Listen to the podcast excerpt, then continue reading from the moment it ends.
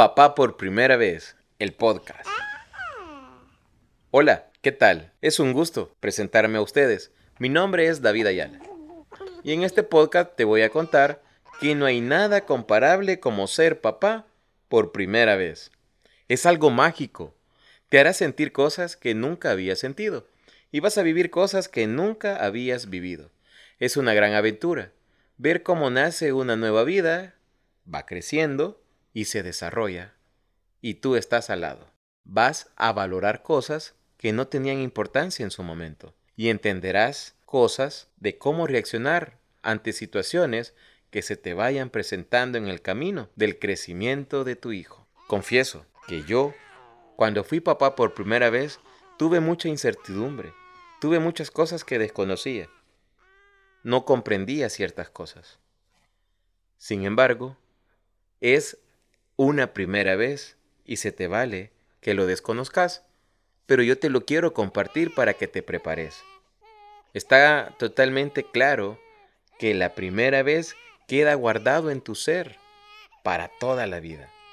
Parece cursi que un hombre lo diga, parece una tontería, pero para muchos este significado va más allá de las palabras, y ese es mi caso. Quiero decirte que lo que sientes en ese momento ya no lo vas a volver a sentir con esa misma intensidad, con esa misma magia, incluso con ese mismo temor. Por muchas veces que lo vuelvas a hacer, papá, sentir o vivir no es como la primera vez. Por eso yo te lo digo, que no hay nada comparable a ser papá por primera vez. Aclaro que vas a poder hacerlo por segunda, por tercera, o tú lo consideres con tu pareja. También eso es maravilloso, eso es fenomenal. Pero no te vuelves a enfrentar de la manera en lo que te enfrentaste la primera vez cuando fuiste papá. Eso te lo aseguro. Ser papá cambia por completo nuestras vidas. Nos lleva a, nuevos objetivos y sentimientos que no habíamos experimentado en ningún momento de nuestra vida. Y se inicia una etapa llena de experiencias nuevas, aprendizajes y emociones.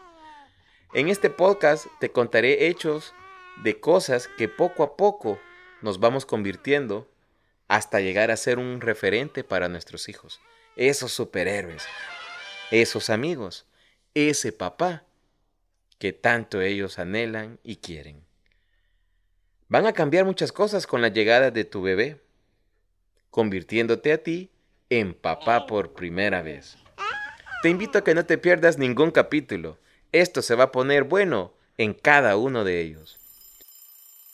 En lo primero que yo me di cuenta que cambió fue mi tiempo. Se redujo por completo, sobre todo en los primeros años de mi hijo.